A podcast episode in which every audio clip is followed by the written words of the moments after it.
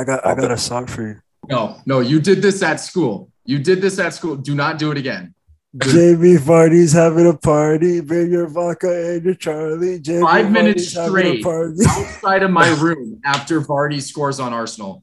Oh, wow. And he comes and he would do this almost every team when we lost during our bad years. He'd play a song. He'd play a chant. He'd right outside my room. Take the jersey off, man. Take the jersey off right now, Josh.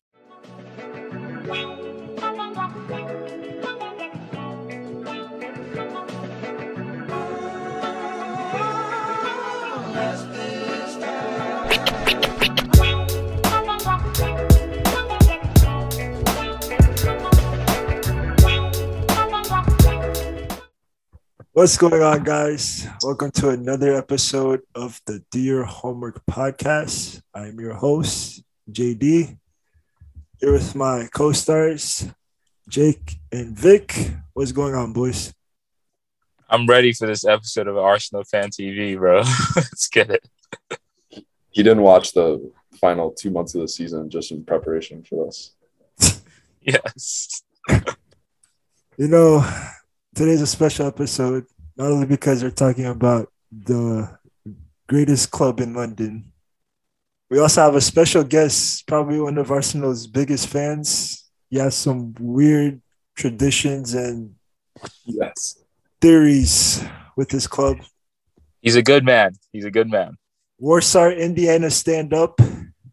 Smitty, what's going on, bud?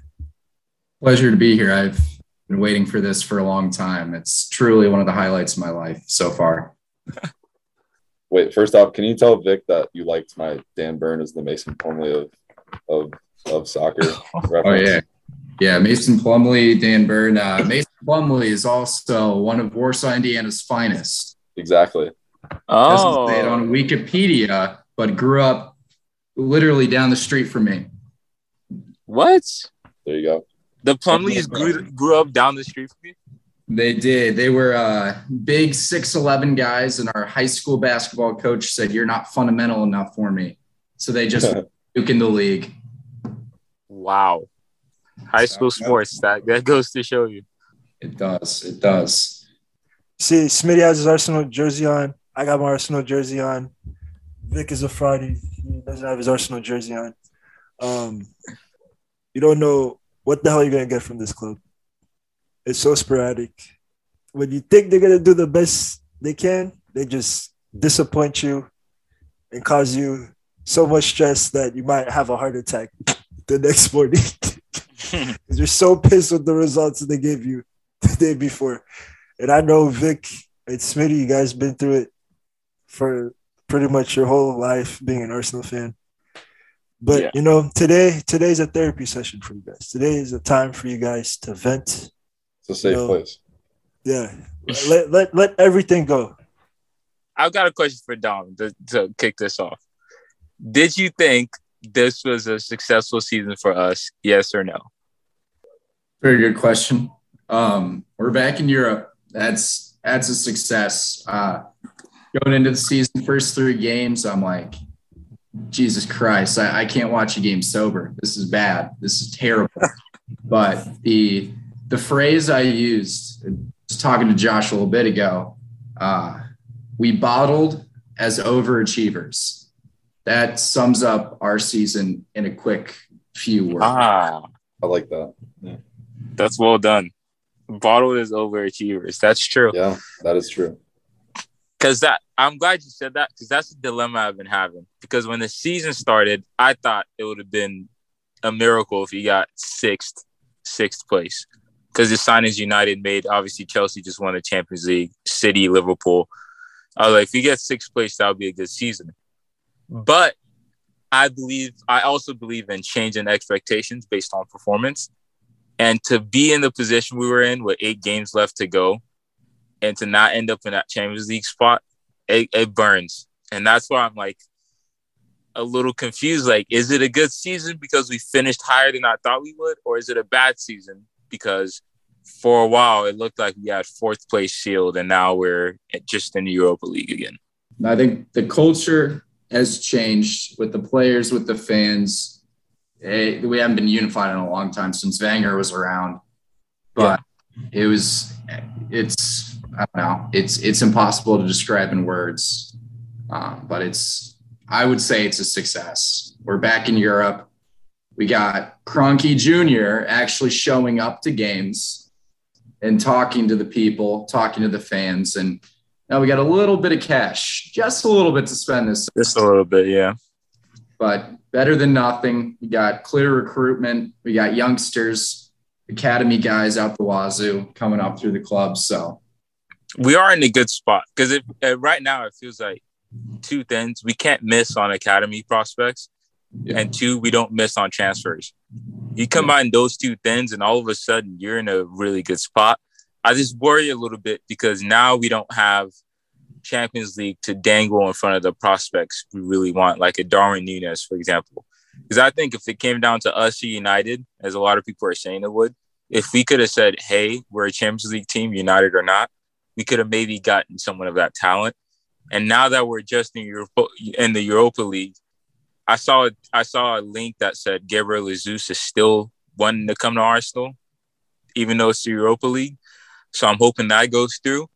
But it just concerns me a little that, our transfer targets, now we're getting the second tier guys we were looking for instead of the first tier. That brings up a question I wanted to ask. Everyone always says that. So is the main reason you guys want a Champions League for recruitment, right?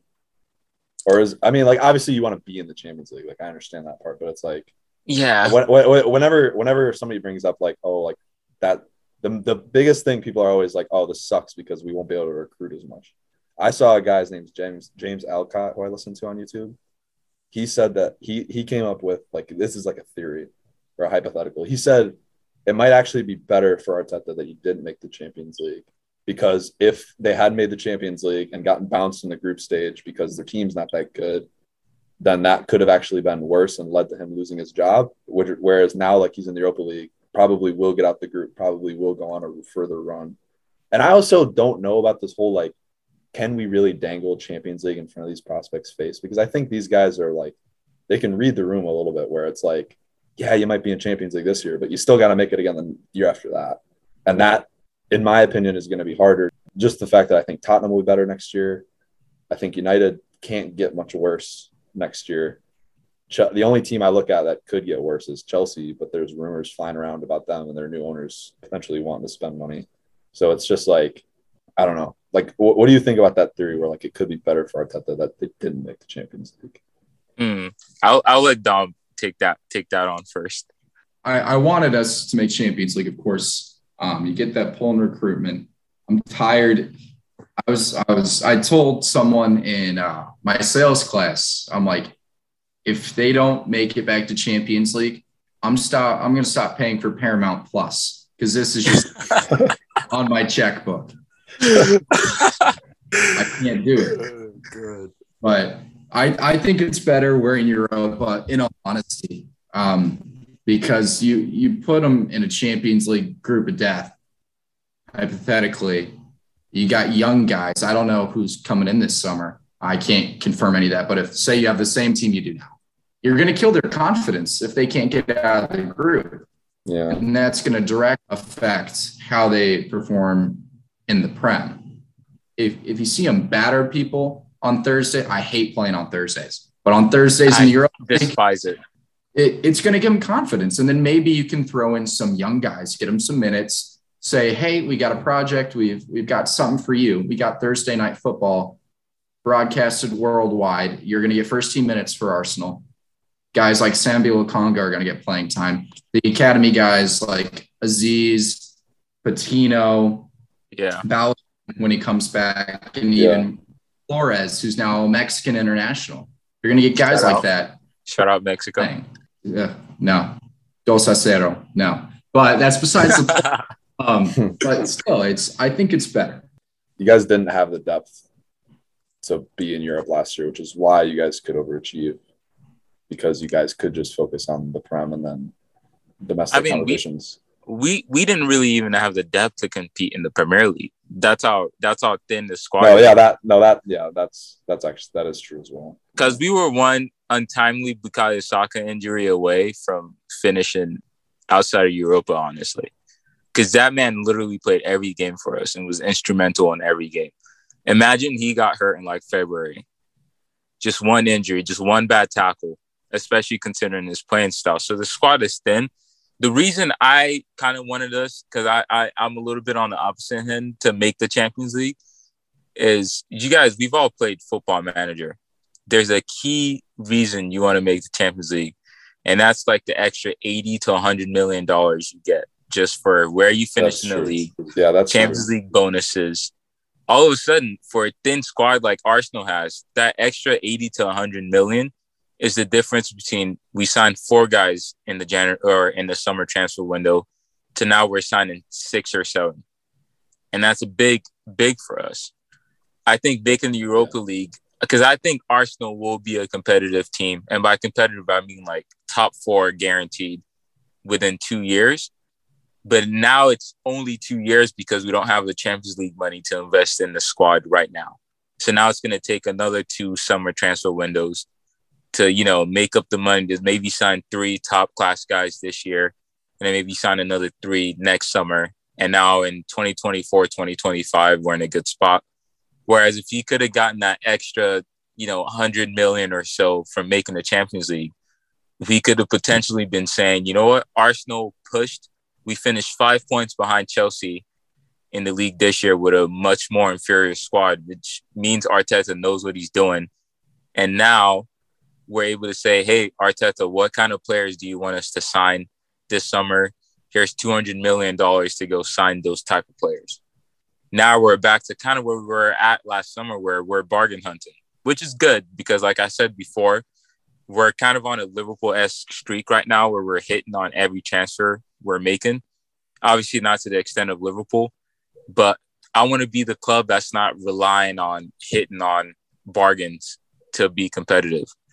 I want to be able to, like, you know, bring 6, 7 guys in the transfer window and say, hey, these are 6, 7 guys that are competing for the starting lineup and they're going to make our squad much deeper. And without Champions League soccer, that's just not as realistic right now.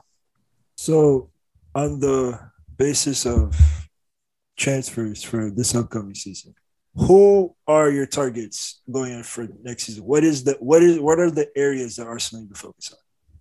Striker, first off. Yeah. Need a striker. Eddie Nketiah.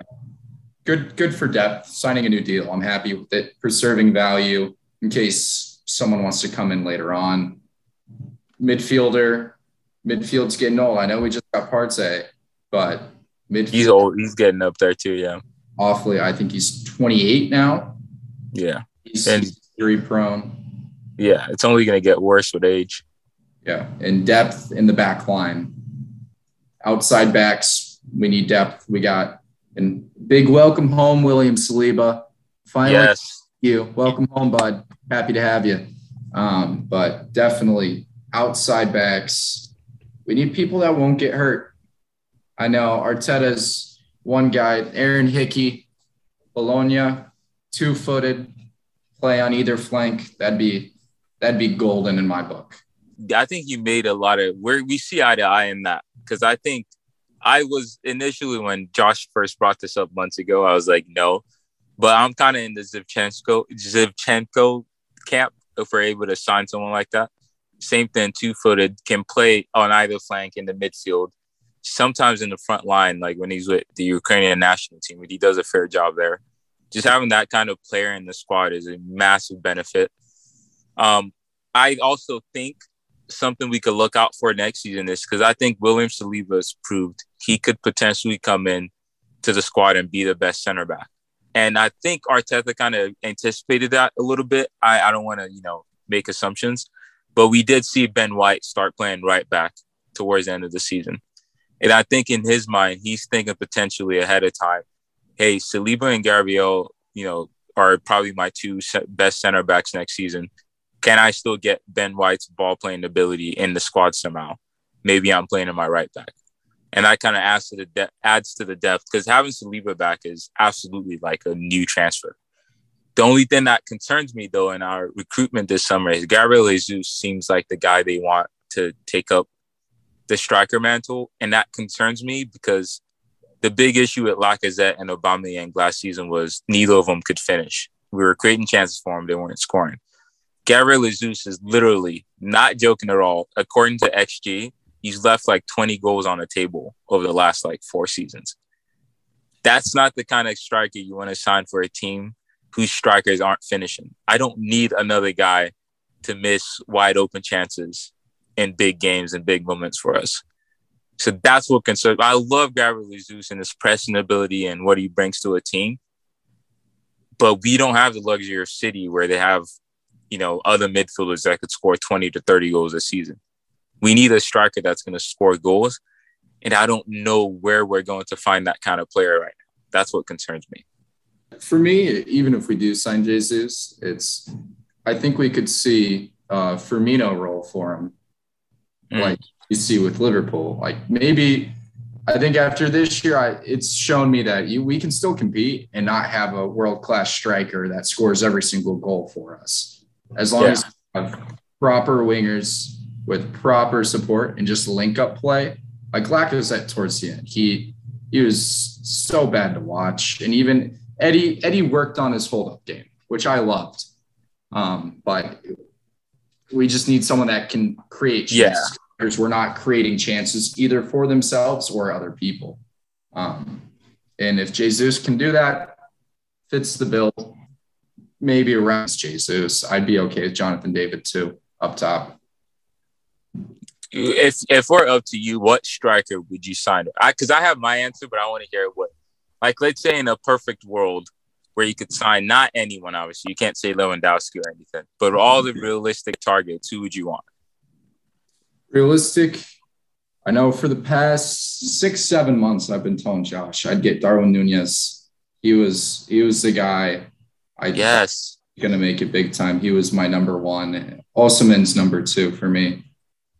Big, powerful guys that have pace, have the skill, get the job done week in, week out. We're literally eye to eye on that. Because if I had to give a top three, Darwin Nunez is first for me. I saw enough just in the Champions League. The way he looked against Liverpool was like, there were 15, 20-minute moments in those games that I was like, wait, is Darwin Nunez the best player on the field right now? Against the Liverpool team that was competing for one of the greatest teams in history. And then Osimhen, obviously, because what he brings from an athletic profile is something we don't have in the squad outside of Saka, and I would say Gabriel or has it a little bit too, or what's his name, Martinelli. Gabriel Martinelli has it a little bit too, but Osimhen just brings a different dimension to it. Because I saw a stat earlier today that said Arsenal scored the fewest percentage of headers in the Premier of their goals in the Premier League this season. Victor Osimhen would be a 6'3", 6'4" striker who's arguably still the fastest player on the field, who's really, really good in the air. Darwin Nunez, kind of in the same profile, very good in the air, great finisher. So those would be my top two. And then, because for me, the way I looked at Gabriel Jesus is he wouldn't bring anything we don't already have. He would just be a better version of Lacazette and Nketiah, which is fine. That's good too. But if he can be more dynamic, we have Nketiah as a backup. But what if our starting striker was someone like Nunez or Osimhen with the size and the athleticism and the finishing ability? That would take us to a new level, I feel like. So there is a player that is rumored to return home, quote unquote. Oh, yes. How would you guys feel about Serge Gnabry coming back to the red side of London? Wait, actually? Yeah, like it's picking up steam because he looks like he's living Bayern. That would be the happiest day of my life. It could be my wedding day in the future. Sorry, that's for me. I've been wanting him back for so long. That would. See, he's got that unique ability that he can play on the wing. He can play in the middle. He's produced at the top level. Champions League proven. Class, German, international. Tony Pulis is going to be crying saying he wasn't good enough when he comes back. Oh my God, dude! Serge Gnabry would be a dream. He would be a dream because he would fit the age profile pretty well. Only thing that would concern me was would he theoretically slow down the development of because I don't think Bukayo Saka is getting out of the team, but Gabriel Martinelli, for example, would receive less playing time, and he's getting to that age right now where he needs to be playing as often as possible.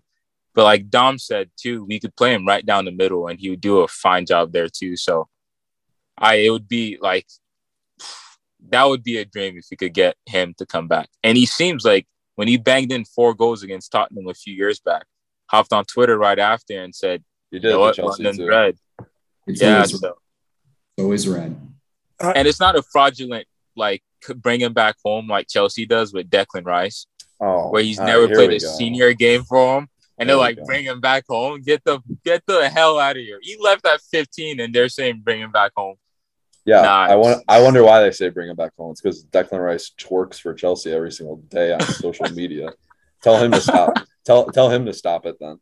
Once all his agents on Twitter stop tweeting Chelsea to spend $150 million for him, then you can sell. Then you can say stop. All right. That's fair. That's fair. So hypothetically, Gnabry joins Arsenal. Jesus is another guy they bring in. There's no need for a striker, right? You could just play Martinelli and Jesus up top, and then whoever is hot, you just rotate, right? I think it buys you a lifeline for one more season before you go for that striker. I still think, just the way I think, I'd like to have a traditional striker in a team. I mean, you saw with City this year, they've been one of the most successful teams ever. And even they were like, Erling Haaland's available. We need a traditional striker. Let's go get him. So I'm a fan of having a traditional striker in the team. So I think if we got Jesus and Gnabry, it would buy us one more season to maybe, because Josh, I know something you always talk about is maybe playing Martinelli down the middle and, learning to play striker. Maybe you get those two, buy yourself that lifeline to try them down the middle for a season and see if it's what you want. But I think the best it would do is buy you a lifeline. And then if Martinelli does work at striker, you keep him there. If he doesn't, you go back in the window and try to get someone. Because, I mean, you mentioned the lifeline thing, but it's like, does the lifeline have to be Gabriel Jesus? Like, could they're not? I feel like every summer there's always these strikers that go for like free that are older. Like, so there's no guy out there right now that like Arsenal could pick up as like just a, like kind of when like, like a Giroud type guy where you just pick up somebody like that who can just get you a few extra goals in the season to throw up there. Cause I know you talk about not blocking players' development at Arsenal and like, that's great and all, but at the end of the day, a guy like that, I think has helped a lot of teams in the past before. I don't think there's any guys out there, me personally right now. Yeah. Do that. I just want whoever is going to be bought and put into the squad. I don't need that traditional striker. I don't need that. I need football, and I need him to play any of the top 3 positions we have. And then once you're able to play fluid football with Saka and Martinelli up there and either Smith Rowe, they can interchange. They can switch wings. They can go in and out. One's not working. All right, you go there, you go there. I feel like there needs to be a certain level of fluidity within the team to find that success. Because Liverpool, I mean, Firmino's a good striker, but they found so much success with him and Origi up top, and I wouldn't call them world-class right now. So, wait, I've got a question for you then. At his best, how many goals do you think Bukayo Saka would score in the Premier League season? At his best, I want to say 17, 18, and it's all dependent on who's playing around him. 17, 18. And then Smith Rowe. I want you to give that same answer for Smith Rowe and Martinelli. Martinelli, I could see him getting 20 someday. Smith Rowe, I see him at 14, 15. 14, 15. Okay. All right. Because that's what concerns me a little when not having a traditional striker is the teams who've done that well are City and Liverpool because they have Mo Salah, Mane kind of talents. Bernardo Silva will get you a lot of goals. De Bruyne will get you a lot of goals. Riyad Mahrez, Sterling. I don't know if we have guys in the squad who can reach that level as goal scorers. Well, more importantly, it would be, rather than would you have the guys who can score the goals, it would be more important, like City and Liverpool know that they can score the goals because they can create them. That's the more important part, is like the fact that City and Liverpool just create so many chances that they're bound to just score that many goals. Where it's like, you would be in this situation, you would need Odegaard, Saka, Martinelli to more importantly be able to create that amount of goals rather than score them. The scoring part is kind of the second part. And I think Saka and Odegaard have shown us they're creators. Absolutely. The other two, I'm not so sure on yet, but that's just where my head is at with wanting a striker. But I think, Dom, you make a good point that if you can get a fluid enough front three with interchangeable guys, then why not go for that? Well, you had Mo Elneny resign. Nketiah looks like he's going to resign. Who are the players you guys think are surplus players? You should let them leave the door this summer. Bye-bye Laka. Bye-bye Leno. Bye-bye Pepe. Bye-bye Bellerin. Bye-bye Ainsley Maitland-Niles. Bye-bye Cedric. Thank you. Adios. Hasta la vista, baby. Bellerin doesn't want to come back, man. Just leave him in Betis. No, he wants to go to Betis. I'm okay with that. I'm okay with that. Go do some shoots over in Spain. Go do that. You can do that. I don't care. So not El Nene? Or no. Good guy with character. You need squad guys. But he's kind of a James Milner type. Not as good, not as much of a Swiss Army knife. You need guys like that in the squad to bring up the younger generation. You just need it. He's a servant to the club. It's been 6 years since he's been there. Longest tenured player besides Rob Holding. You need guys like that. Doesn't matter if he plays or if he's just a training room guy. Everyone loves him. So that's fair. 2 cents. I agree with that 100% because all I needed to know I want Mo Elneny staying at the club was that one clip last season where we're up 1-0 against United, like last minute. He's played like the full 90 or close to it, and he chases down a ball for like 60, 70 yards to make sure United doesn't get a last opportunity to score. He's a passionate man. The kind of character you want on the team. Absolutely. And I think you nailed the list. Every single guy in that you listed, I was like, yes, because we can't let too many guys go because we still need the depth. But the guys you're suggesting leave are guys that are like either someone like Pepe, where I just don't see a way forward for him, which Bellerin falls into that, or on the other end of it, it's just like realistically, you're done at the club. Lacazette. Your profile right now, there was a meme that I made me laugh, felt bad for him, but it would be like Martinelli and Saka sprinting down the wing and Lacazette trying to keep up with them. And it's like an old man, like struggling to make up the pace. And that's just the player he is right now. And if we're going to get a younger striker, Lacazette doesn't fit the age profile of what we're looking to do. And that's thin. Like that's the other end of it you have to think about. Like you brought up Jake, like signing an older striker. Well, what you have to think is, does that striker fit the age profile of the team? Is he a 35-year-old man trying to fit in with a lineup of 23, 24-year-old kids? And I think, Dom, you nailed that list. Those are the guys I would say you're not really adding valuable depth to the club. And there's just no clear way forward for you at Arsenal. Was Rob Holding on the list? No, Rob Holding's a fucking legend, bro. Be respectful. Bro, you can't take out Rob Holding F5, Brock Lesnar. That man was suplex city every time he was his instructions was to try and get under Sun's skin, but by doing that, he just decided Arteta told him, hey, you got to get under Sun's skin, but he thought he meant literally. It's Football Manager when you tell your team to get stuck in. Yeah. That's exactly what that looked like. It was bad, but I'm a fan of Rob Holding. That was his first bad game all season. Arteta got the instructions from his assistant saying, you should do hard tackles on him. Right. And he said, okay. And then he ends up getting a red card. Yeah, this guy's putting in good crosses. We should mark him tightly and put in hard tackles. All right, thank you. Nuno Tavares. What does the lad need to improve on for this upcoming season to salvage his future at Arsenal? He excites me of what he could turn into, but I also don't know if he'll get there. And the key with him, it just boils down simply to decision-making. The technical stuff is there.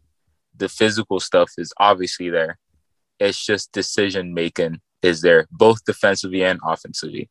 Offensively, getting in situations where you can lay the ball off to the top of the box for Odegaard on his left foot to take a shot, and you're deciding to rip a shot with your weak foot as hard as you can against United when one more goal would seal the game. And then two, defensively, how do you let someone like Ilanga in that United game catch you out 3-4 times in a row on the same movement? It just all boils down to decision-making for me. And the reason that it excites me is because decision-making is something that comes with playing time at that level. You're not going to pick up decision-making from practices or from watching guys or like watching game film or whatever. No, decision-making comes from being in those moments. And like Dom said earlier, with the Europa League and other competitions, that allows golden opportunities for someone like him to play 90 minutes in low-stake games where he can learn those decision-making habits he needs to progress to the next level. Because I'm happy with him technically. I'm happy with him physically. I just need him to make better decisions. Dom, who's your captain for next season? That's a good one. No, that is a good one. Sorry, can I pick captain and two vice captains? Yeah, go ahead. All right, so captain next season, none other than the kid, Martin Odegaard, captain for Norway. I remember watching him on loan, seeing a video released by the club of him directing everyone around. When he's on loan, he's still yelling at everyone, trying to get everyone in position. He's Mikel's man. Him and Xhaka are Mikel's men on the pitch, conducting every little instruction that they have. For me, Odegaard captain, Xhaka vice captain. I don't care what he did after that Crystal Palace game, telling everyone to get off his back. Arsenal fans are toxic. I'm not going to lie. We're deluded and we're toxic. I'd like to say I'm realistic. But I'd say then after that, I think it's either got to be – I think it's got to be Aaron Ramsdale. I think he's – vice captain. I think he's my favorite shithouser in a long time. He's got that passion gene. Yeah, winding up every single team. I remember I saw a video of him. He was on the Fozcast, I believe. Picking up coins against Leicester. Yeah, about that. There's another interview he did after we scored on Chelsea. Sorry, J-Lo. We were beating Chelsea. Saka just penalty. Put it in the back of the net, and then he started waving to some Chelsea fans.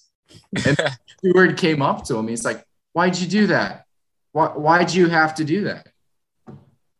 Because he's in your face, and he can. He's a shithouser.